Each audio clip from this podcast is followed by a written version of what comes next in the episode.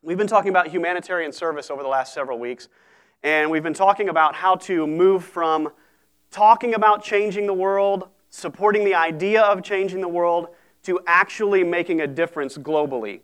And what does that look like? And we've kind of moved from the theoretical and the idea to the practical. Well, today we're going to get extremely practical. We're going to start talking about some things that we as a church and hopefully you guys as individuals will become involved with.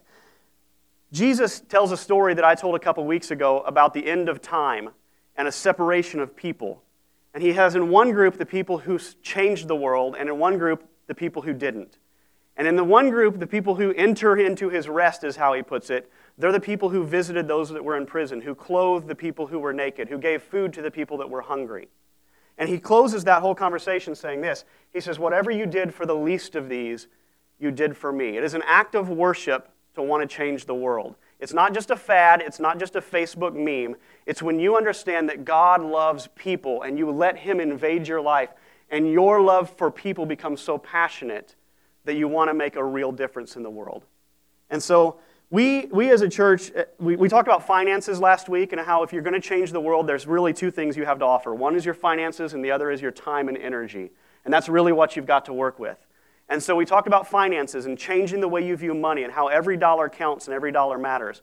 And so as a church, we've made the commitment that 10% of every penny that comes in from our offerings and tithes will immediately at the beginning of every month go out the door to missions or to humanitarian service organizations. And I crunched the numbers. We've been, a, we've been a church for about eight months now, and I crunched the numbers this week. So 10% is our minimum. This is what we've actually given away. It's about 15.7%. And so on top of our normal giving, we've given that away. And we're going to continue to do that. I'm going to pick up this handheld, Booker, and uh, can you maybe replace this dude for me? Do you have one around that you can get up to me?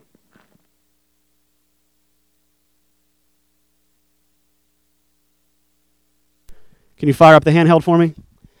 And so um, we're giving away 15.7% right now.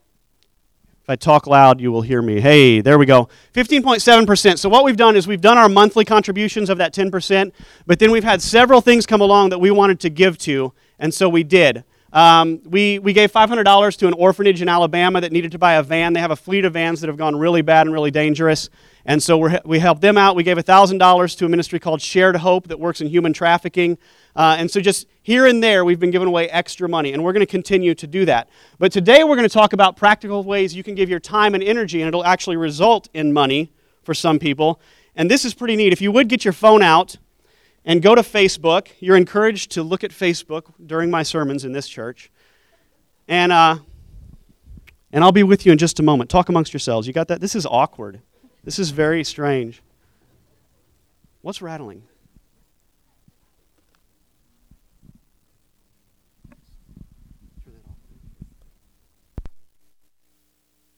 Two. If you will go to Facebook right now and hit the check in button, you may not be used to checking in, but if you'll hit check in and you'll check in at Daylight Church, the address is there. This is something else. Uh, the, address is there. And if you will hashtag Shoes for Kids, we've partnered with an organization called Reach. And uh, check, one, two. We are partnering with an organization called Reach. And what they do is they find humanitarian services, humanitarian charities and they partner with them so that when we check in on Facebook, they give X amount to these different charities. And so this month, for every 10 people that check into Daylight Church, they will supply a new pair of shoes to kids in developing countries. And so, all, and we've got them hooked up with our software, so all they do is keep tabs on the number of check-ins, and we, bon- we benefit from it because Facebook check-ins are marketing, so people hear about the church. So if you would check in, put something like every 10 check-ins at Daylight Church supplies shoes for kids in need. And then use the hashtag shoes for kids. And it literally turns into money that turns into shoes that end up on the feet of people who need shoes. And every month we're going to present a different charitable organization that our Facebook check ins will support. And so please try to make sure you do that every week, and it does make a legitimate difference. I am thrilled this week to have Gabriel Kwai with me. Um, Gabriel has been a friend for about nine or ten years now. He was one of the lost boys of Sudan. You may have heard about them, but we're going to show a quick video clip that'll kind of give you a feel for where Gabe has come from. And then afterwards, he and I are going to talk for a bit.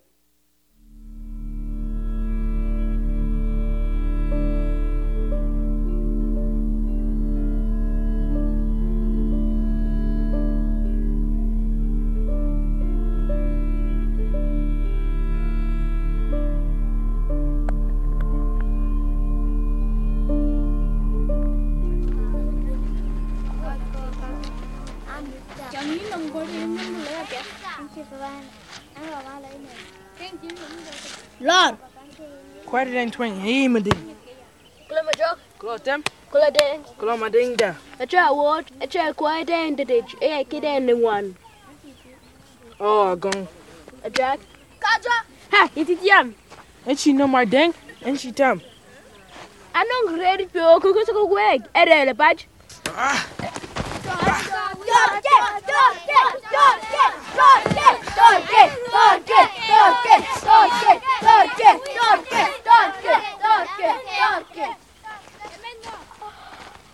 Ce l'ha me.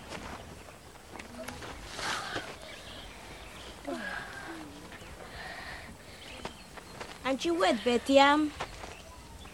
Aiuto la luni proprio. Eh, dici che io tengo una cecca. иначе я лег. Ну что вы? Эмондит.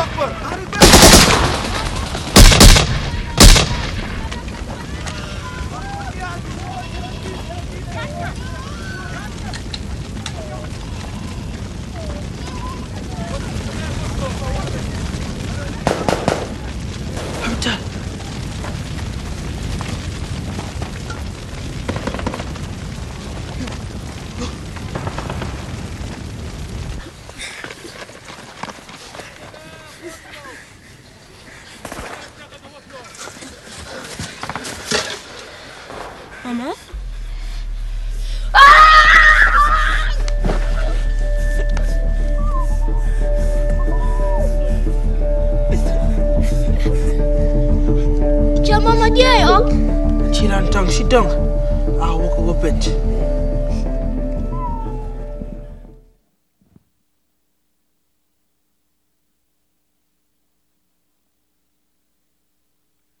Gabe, thanks for joining us today. Appreciate you, my Thank friend. you.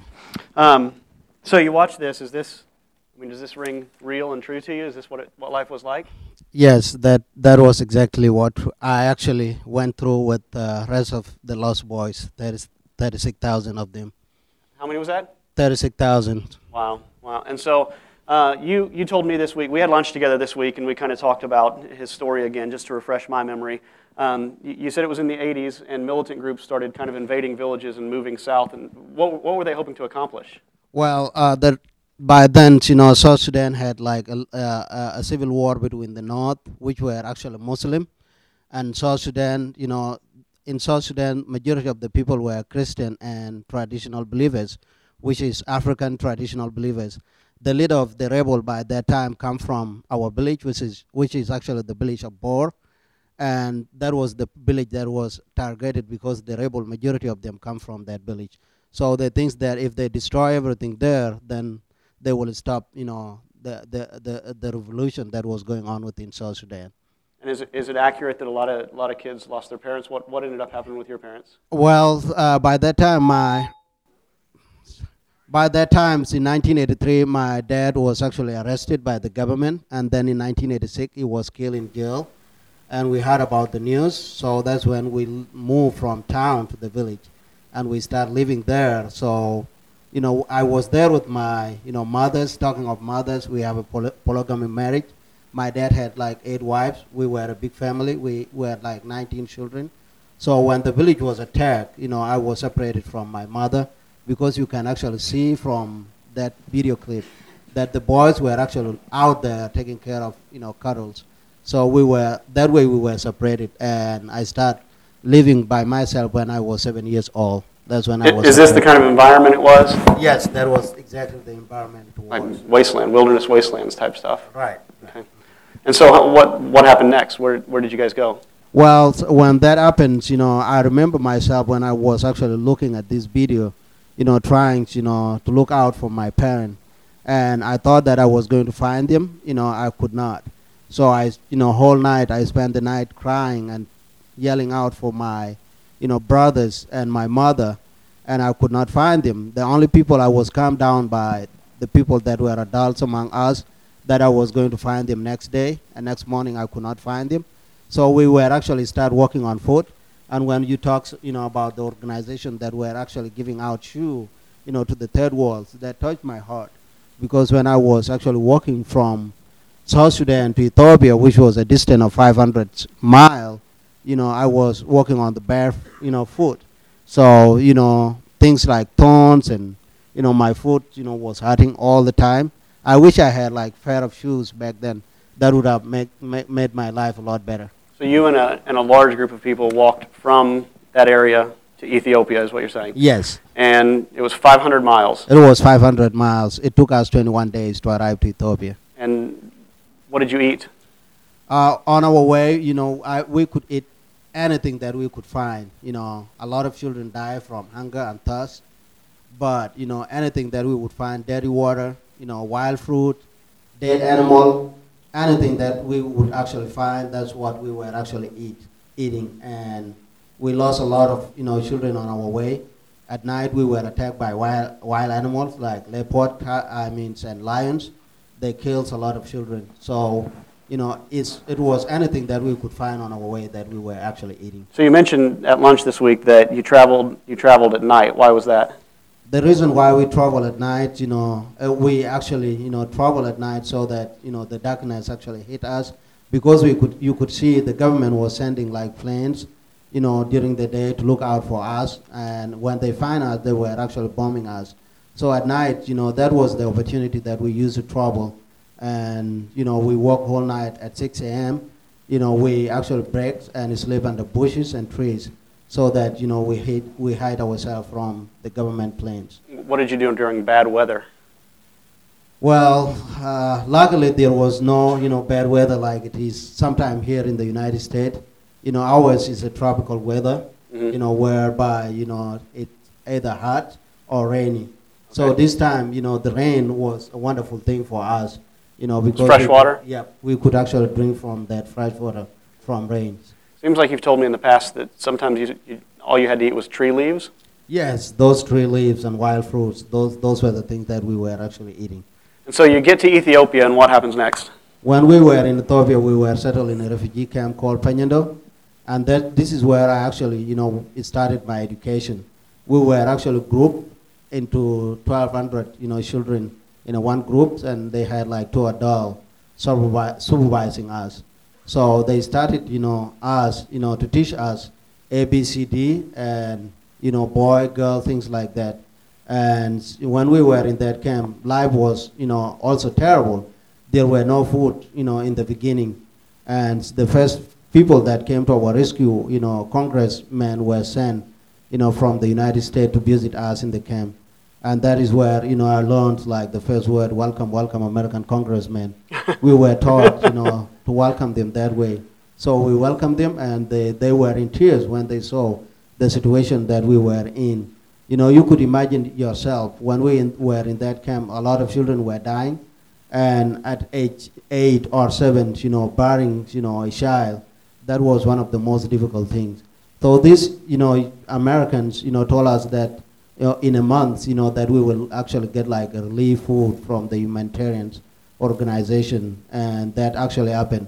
So our life changed, you know, dramatically. We, you know, we start to live like a normal life. We forgot about everything. Of course, we were kids. So we lived there for four years, and then in 1991, they told us that, you know, the government of Sudan, you know, were actually working with the rebels from Ethiopia. So the government of Ethiopia was overthrown, and the rebel took over.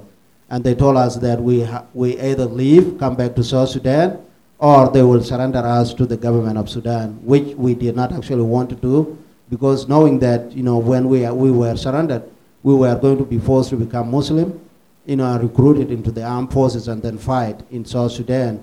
So we decided to move back to South Sudan. On our way, on the river called Gilo, we were attacked, you know, by the rebels from Ethiopia and the government troops. And in that, that day, we lost like 5,000, you know, young men and adults in that river. They were either shot to death or jumped into the river to die, you know, drawn to, you know, to their death. So I was fortunate and lucky, you know, to cross the river onto the other side. So, and we walked, you know, to a town within South Sudan at the border called Pochala, and we start our journey again from that town uh, to Kenya, where we were settled in 1992. How, how old were you at the, after the four years in Ethiopia? I was 11 years old. Okay, so you're about seven when the whole thing went down. I know, I know we had some technical difficulties at, at, at first. It, has it, was everybody in the back able to hear kind of our initial conversation, or not? Katie, yes? Okay, good. So I don't have to catch anybody up. Um, so you're 11. You've just crossed this river. Wh- where's your mom at this point? I didn't know where she was. I didn't know if she, were, if, if she was alive or dead. I did not know. And your brothers and sisters, did you have any contact with any No, of them? I did not. I Okay. did not. So you, you come back into Sudan, where you know it's a dangerous situation. Right. And now you have to trek how many more miles? We tracked like another 500 miles. So the total distance. With no shoe? Did you have shoes at this point? No, I did not. Still no shoes? No shoe. Still eating f- from the wilderness? Well, at this time it was better because uh, the Red Cross, you know, were actually following us, so they would actually, you know, bring like food and you know, and some other humanitarian services. But still, we were drinking dirty water. Mhm. Yeah. How, how many how many lost boys were trekking at this point? At this point, you know, they were down to 27,000. Okay. Yes. And so you cross from Sudan into Kenya.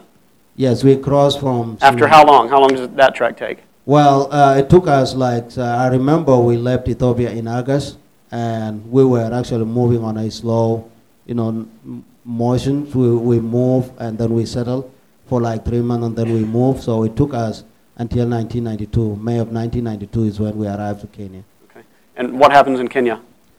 When the refugee came in Kenya, this is where things, you know, I started actually, we it started to go to school, and I did, you know, class one through grade 12 in Kenya, you know, under a very difficult circumstances because it was a refugee camp.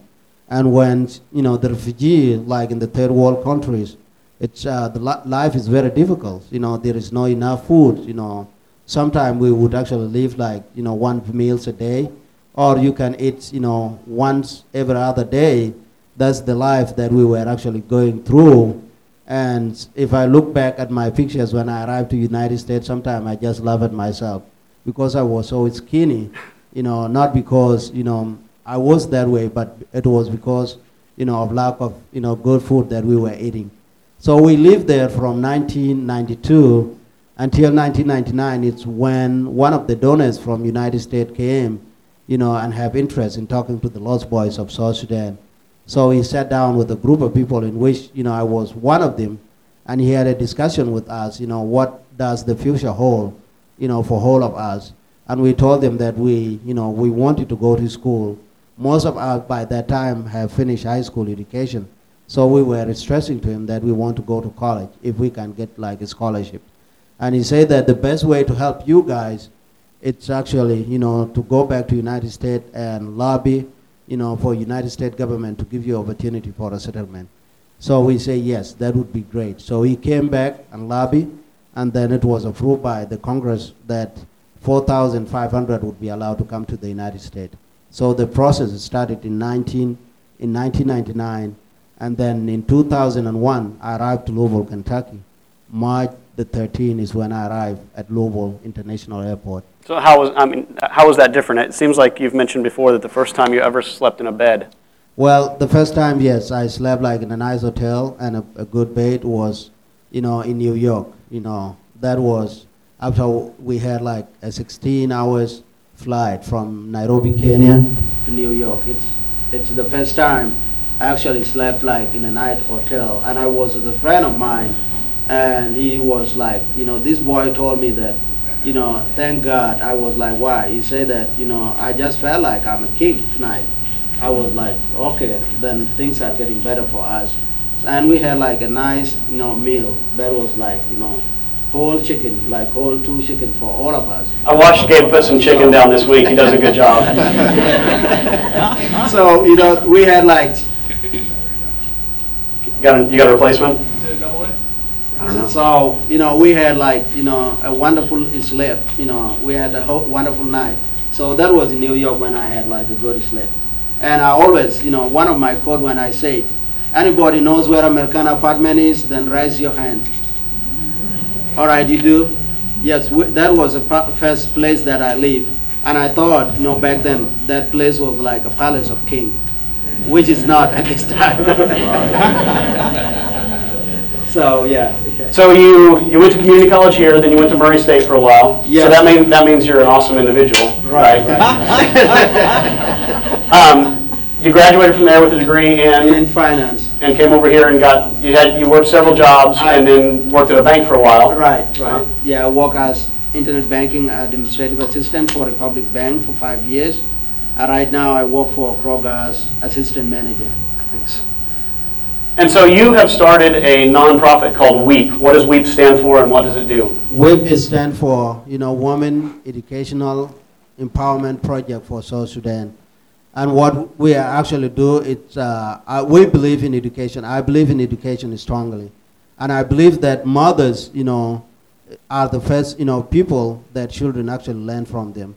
And my wife is not here today. She should, ha- I wish she should have come, but she worked overnight last night from 10 to 6 a.m. So sh- she's sleeping right now. Slacker. Yeah. She's sleeping right now. So, you know, the way I look at my wife, she always work, you know, do like homework for my children.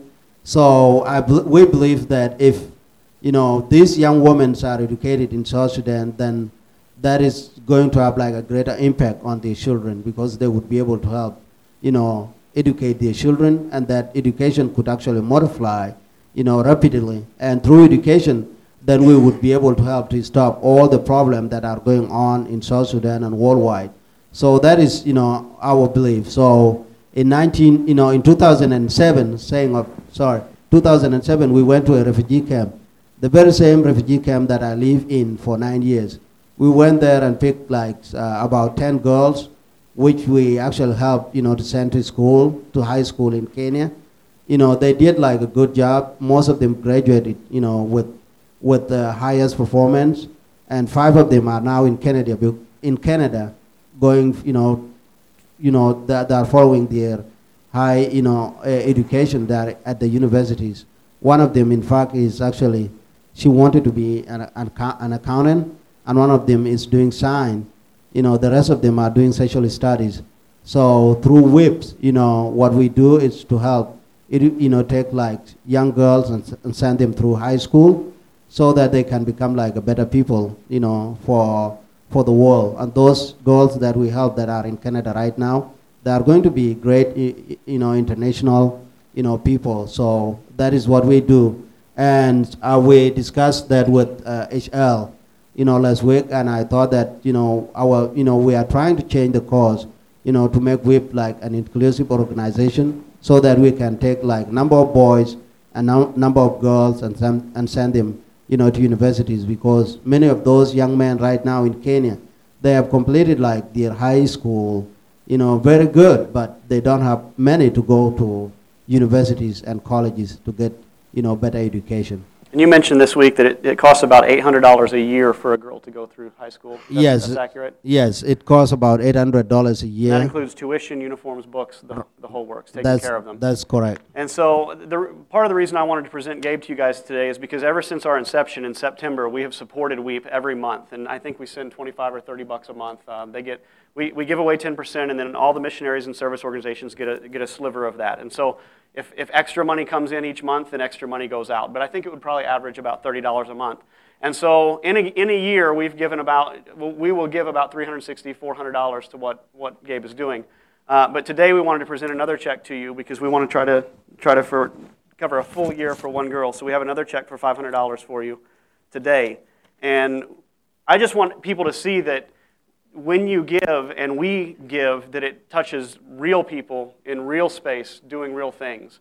And so this is for, for WEEP, and we'll, we'll uh, we've talked about maybe some board membership and some, some vision for the future, and we're going to sit down and, and see what we can do to continue to partner with them to make sure these, these boys and girls get an education so that they can go on to get a college education so they can go back to Sudan and initiate change and make, make global change coming out of Sudan. And so, Gabe, we love you very much. We're so thrilled to get to partner with you and, and really, really appreciate you coming and being a part with us today. Thank you, thank you. Uh, how many minutes? We're do done. have? We're All right. done, man. All right, thank you. So, uh, and Gabe, Gabe will be out front in the hall if you want to meet him. He's a super guy. Take him out, buy him some fried chicken, and I promise he'll say yes. He'll go with you. So, Gabe, love you, buddy. Thanks. Thank you. Love you.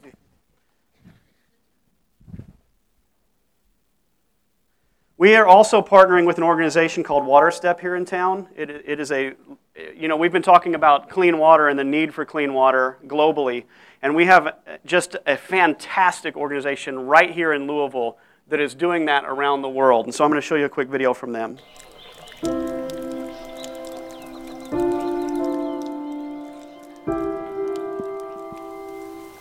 Water is the most essential element of life. When it is not safe, it becomes the most dangerous. More people in the world die each year from waterborne illnesses and poor sanitation than do in armed conflict. Today, 748 million people live without access to safe water. That's one out of every 10 people on the planet. The statistics can change, and you can change them. While the problem is huge, the solutions are simple. By training and empowering thousands of people in dozens of developing countries around the world, WaterStep and people like you are ensuring safe water in communities for generations to come. Together, we are building more than a thousand water purification systems, repairing hundreds of hand pumps, teaching health and supplying safe water to more than a million people. Join us. Donate, volunteer, get trained, get involved. You can provide safe water to save lives. One individual, one family, one community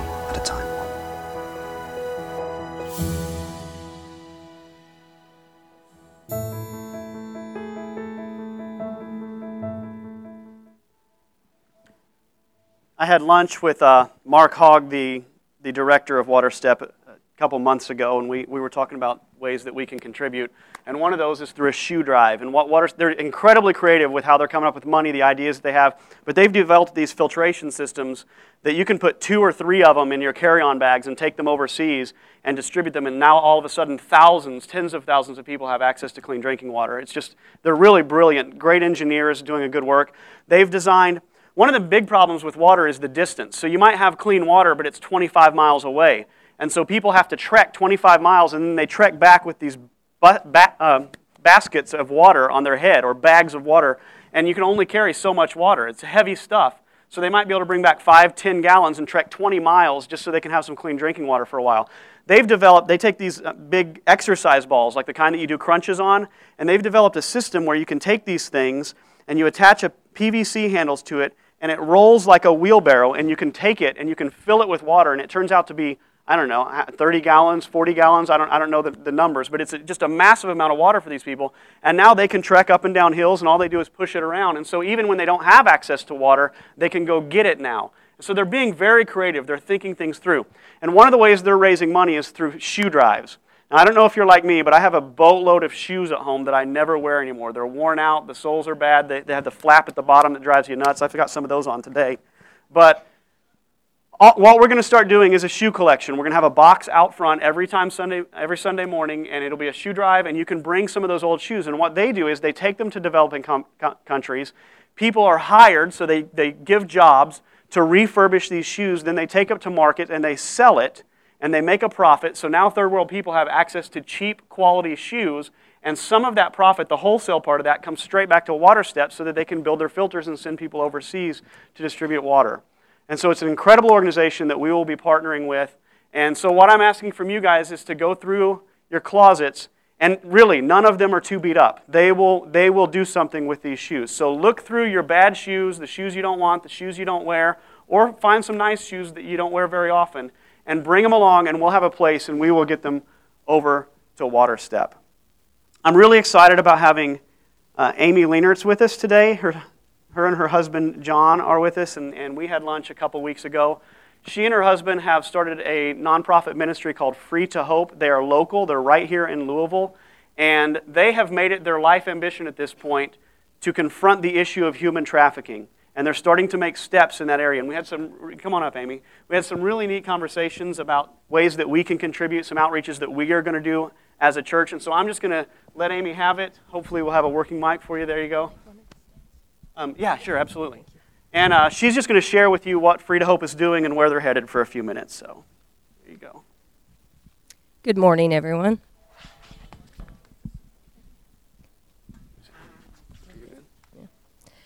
My name is Amy Leenertz. My husband John and I are the founders of Free to Hope. Um, Free to Hope, as he said, is a local nonprofit organization. We're fighting human trafficking here in Louisville. Hold up your chin. Oh, okay, to my chin.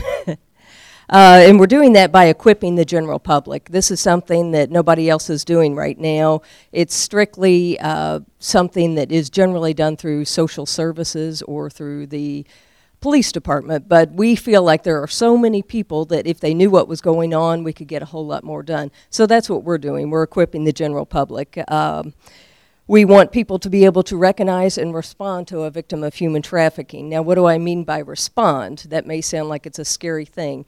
It's not. If you see something that you think could be trafficking and you make a call on it, then you're simply making that response. So that's, that's what we want to do.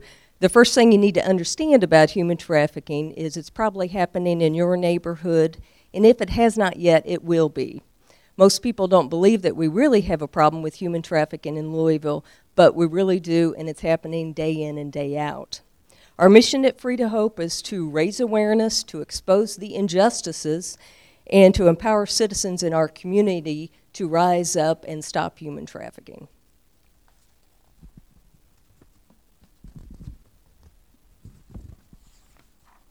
Uh, some of our programs include we have an education program, which we do education programs again for the general public, for church groups, for social groups, just about anybody that'll listen for another 15 or 20 minutes about trafficking. We also do it for professional groups, for police departments, hospitals, those kind of groups. We also have an outreach program that's up and running, which is what I want to talk to you all about today.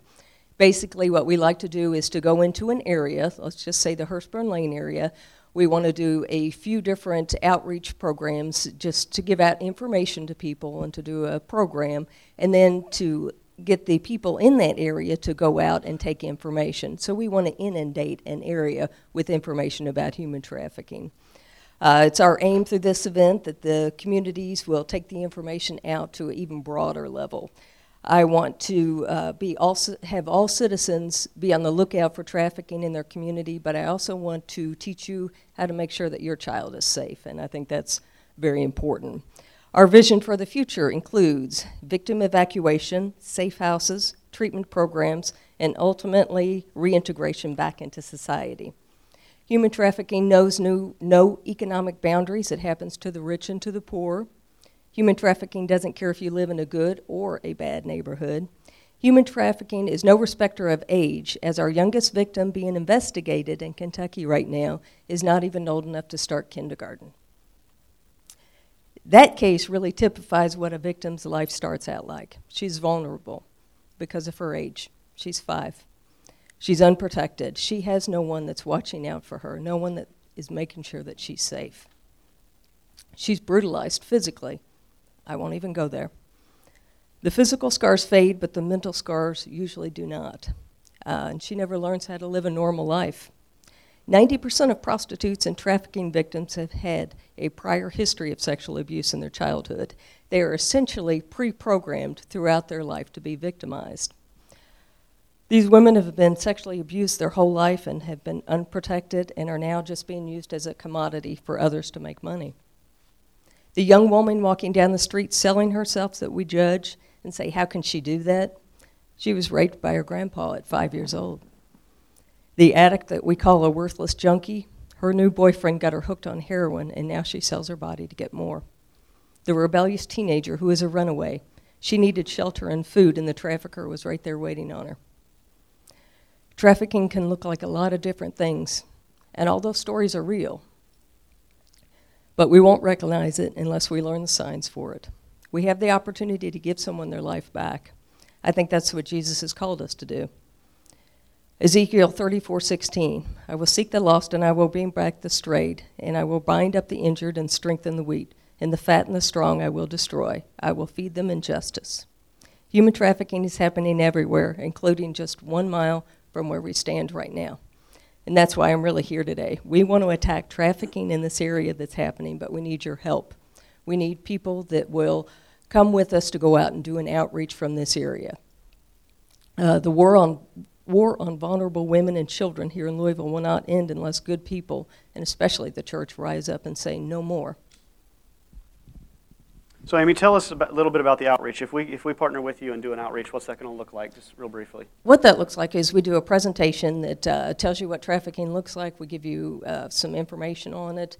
And then we get a group of people on a Saturday morning for three hours, and we go out to businesses and put up information we have and talk to as many people as we can. So I'm assuming if, around here it'll be the businesses we see that your network of spies has yes. revealed yes. to us. Yeah, um, this is one of the largest populations we have of um, trafficking activities happening in Louisville right now, and it's right here in the East End, which is not what people expect. So those that don't know, we're about right here. And right up here is the intersection of I-64 and Hurstbourne. And so what are we looking at here? What, what goes on there that has flagged this area? Uh, there are investigations going on all the time, but there are also um, from the telephone numbers from certain ads that are posted, we can tell where these activities are happening, and it's in hotels over in that area. And so my There's, understanding is that team would go into businesses and talk to business owners or managers and find out about placing logos or right. plaques of some sort in, in windows, and that would give people a hotline to call. Right. Okay. And right. That's, that's kind of the initial steps to start stirring, stirring the pot in those areas. It is. It is. You know, we get more people involved, more people know what's going on, more people around the lookout for something, more people calling the number, more people calling the police. Mm-hmm. Something's going to start happening. And I, I asked you at lunch a couple weeks ago, and I loved your answer. If, if somebody gave you a half a million bucks today and said, go do what you want to do with it as far as this is concerned, and you talked about maybe a ranch or a farm. Oh, yeah. Some, that's the ultimate. That. That's, that's, that's, the big dream. Right. That's the big dream. That's uh, what I felt like God had told me years ago when before I started this that that was the ultimate. That was I wanted a place where a young woman could to could go and learn to live a normal life again. And that's what I just had a vision for, you know, a beautiful ranch with horses and um, you know, just peace, just absolute peace so she could learn to live her life over again. And we're going to pray real quick, and, and we're going to talk further about financial partnership and kind of where we go from here in doing outreaches. And we're, we're going to establish a team here to talk about those things in just, in just a few minutes. Um, but let's pray. I, Father, I pray in the name of Jesus for John and Amy and ask that you would inspire them and give them, like we prayed earlier, just a vision that is too large for them. And then you would bring alongside uh, people that can help, people that can fund the ministry, people who can serve, and people who are passionate and willing to live dangerously. And just ask in the name of Jesus that even right now you would begin to prepare that path for them and make that path clear and bless them. In Jesus' name, amen. Amy, thanks so much for sharing with us today.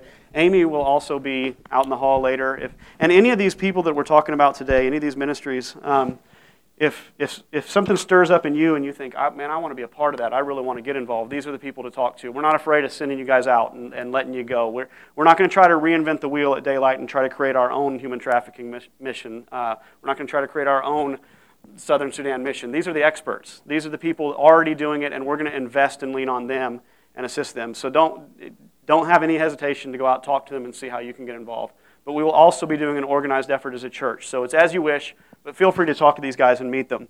Um, a few months ago, I was driving over at Bardstown in Breckenridge. And Cindy, if you want to make your way down, we're going to have just two or three minutes to talk for a second. Um, I guess two or three minutes isn't exactly a second. That was an odd colloquialism. And at the corner of Bardstown and Breckenridge was a gas station that had gone out of business. And it's not this gas station, this is just a comparable gas station. But I, for whatever reason, I was driving past that thing and I thought, I thought, what, what would we do if someone gave us that building? I don't know why that thought crossed my mind. It's just a, it's even smaller than this place. But I thought, what if we had access to that? And for whatever reason, I, I imagined a big sign out front that says someone to talk to. And that we could create a ministry where that's it. Someone to talk to for free. And where people can come and just sit down and have a conversation. And I, think, I feel like if you hung a banner like that, you could fill a schedule 24 hours a day for weeks. People want someone to talk to. We wouldn't be trained counselors. We wouldn't, uh, we'd, we'd, there'd be a lot of logistics we'd have to work out. Anyway, I'm thinking about this, and I knew Cindy. Cindy, if you want to come on up. I knew Cindy had worked in situations that gelled with that mentality. And um, she's she, I would, do you have a degree in counseling? You've, you've worked in counseling?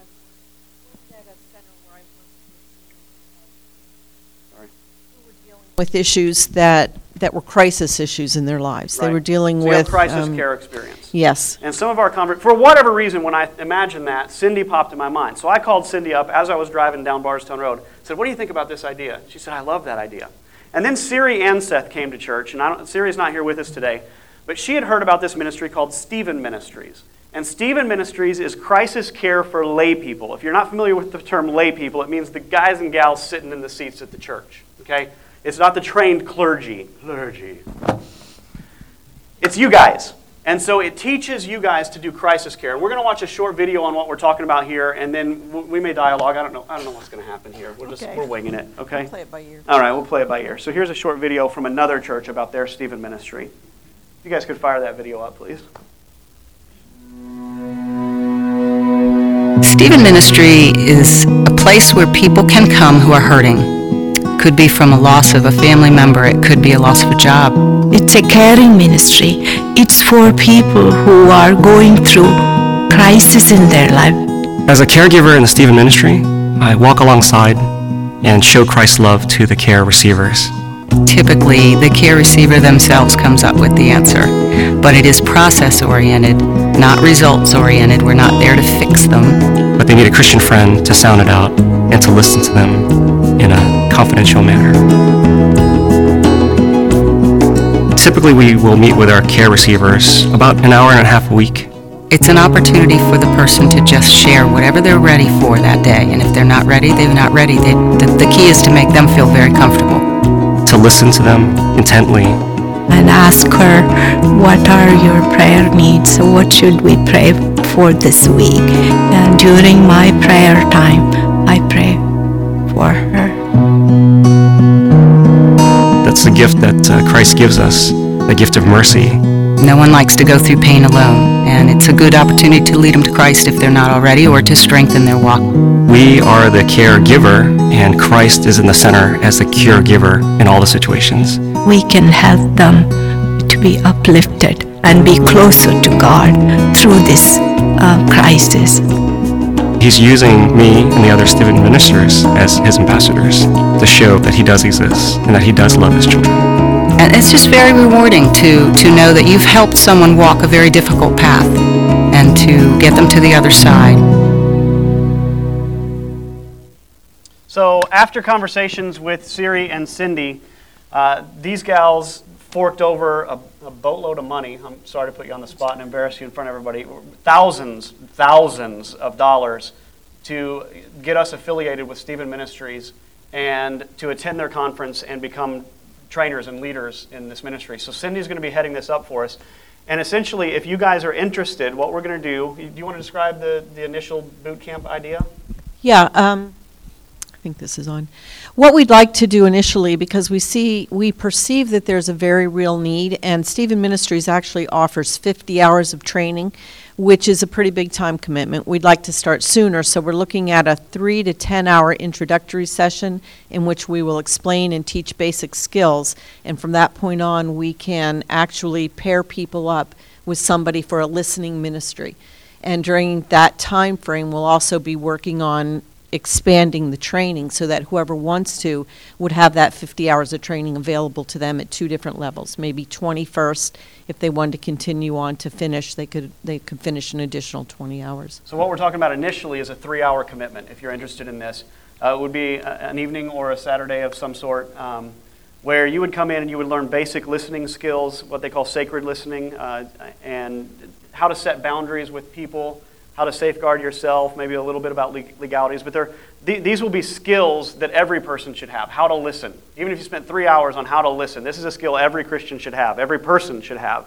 And so then, after that three hours, you will be able to make a more educated decision. Do I want to continue for the next seven hours? It'd be two, three and a half hour sessions. And we're calling the ministry Lightline. We don't have any graphics for you at this point. We're really at an inception point. Um, but it's going to, after 10 hours, then you will be a lightliner and someone comes into the church that has lost a spouse, someone who comes into the church that has lost their job. We're going to be able to say, this is a person you should talk to and connect you with that person, and you will walk them through a period of grief or a period of fear or, or you know, a period of crisis. And so, uh, why, why are you excited about this? I'm excited about this because as a person who has walked through a lot of adversity in my own life, I was praying, you know, and I was asking God, what can I say to share my passion for this? And as I was riding up to church and praying about it this morning, God brought to my memory a time in my own life when I was just at the bottom. I had nowhere to turn, no one to talk to, and I can remember sitting down at my computer one night in the middle of the night with my family sleeping, just crying and then typing out on the keyboard, help, is anybody out there that cares? And, you know, when you Google search for somebody that cares, it means that there's a need in your life that needs to be filled. And I want to I want to help do that for people. I don't want anybody to have to sit down at their computer and cry out to a machine for help when we have a family here and that God's put this family together and part of our purpose is to strengthen and uphold each other. Yeah, it's wonderful. You're really good with a mic. You should do this more often. I'm not comfortable with the mic. oh, Uh, we're talking about doing it within the church and eventually expanding to where we do it without the church, hanging a big banner or a billboard somewhere that says someone to talk to. We have no idea what this thing's going to shape up like, what it's going to look like, how many people will go through the program, but the program is available to you. If you're interested in, in committing to that three hour session, and the times and dates will be determined, times, dates, and locations, there's a sign up sheet on the, on the table outside. It just says Lightline Sign Up. And that's you telling us you may be interested in attending this three hour session. And you'll learn some great skills. And even if after the three hours you decide, well, this just isn't for me, I'm not, I, I, I, would, like, I would not like to pursue it further, no hurt feelings. So, on the way out is a sign up sheet for Lightline. And I'm going to pray for Cindy. Some of you may or may not know this, but Cindy's husband died suddenly and unexpectedly a year and how many months ago? Year and a half ago. Uh, tragic situation. They, he had gotten his dream job in Florida. I'm, I'm sorry if I. Okay. You can turn around and face that direction if it'll help. Uh, but she, he had gotten his dream job in Florida. They were packing up to leave, and she got a phone call that he had just suddenly and unexpectedly passed away. And so I've, I've been able to spend some time with Cindy and get to know her, and she's just a tough chick. And she is gutting it through a hard situation, and she's turning her life into helping other people going through what she's gone through. So it's not just that she has the chops from her education, she has the chops from life experience. And she's going to be a person that you're going to want to listen to. And so, if for no other reason, come and hear from Cindy and just you know, learn from a person who's, who's gone through it. Uh, it, it. It'll be a great thing. So, Cindy, we're so thrilled to have you as part of the church, we love you. Thank you.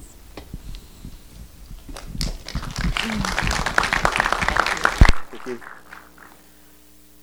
And that about sums it up for today. I know we're pretty different here. Um, here's, here's the one other thing we're going to do. is we're going to put together a team that we're calling the Daylight Cares team. Ultimately, we want to turn Daylight Cares into a separate nonprofit entity with its own 501c. Because once you've done that, then you can start doing needs assessments in communities. You can start taking federal grants and that sort of thing to do humanitarian service. This is long term goals, but the plan is to eventually move in that direction. It could be 10 years from now, it could be three years from now. There's no telling. But what we want to start doing right now is putting together our Daylight Cares team. And this will be a team of people who are dedicated to getting together and brainstorming how do we change the world? What does that literally look like for us to take action? And coming up with ideas, sitting down with Mark Hogg of WaterStep, sitting down with Amy and John Leenertz of Free to Hope, and saying, what can we do to help? How can we get involved? And so this team is not going to be a anybody can sign up team. This is going to be a resume based team. And so if you would be interested in sitting on that team, helping us brainstorm, helping us network with local charities and eventual glo- eventually global charities, I would like to ask you to send an email to this address, daylightcares at daylightchurch.com, and give us a paragraph or two of why you would like to be involved and why you feel like you would, you would make a valuable contribution to the team. Um, we're we're going to be serious about this, and we, we would like to take action every single month on Saturday outreaches. We'd like to take action consistently by partnering with local charities. And so we're starting a team today, and we're going to see what that turns into. But we're going to do something. We've been talking about taking action. The things we've talked about today, that's how we're starting to take action. The team is how we're going to continue to take action.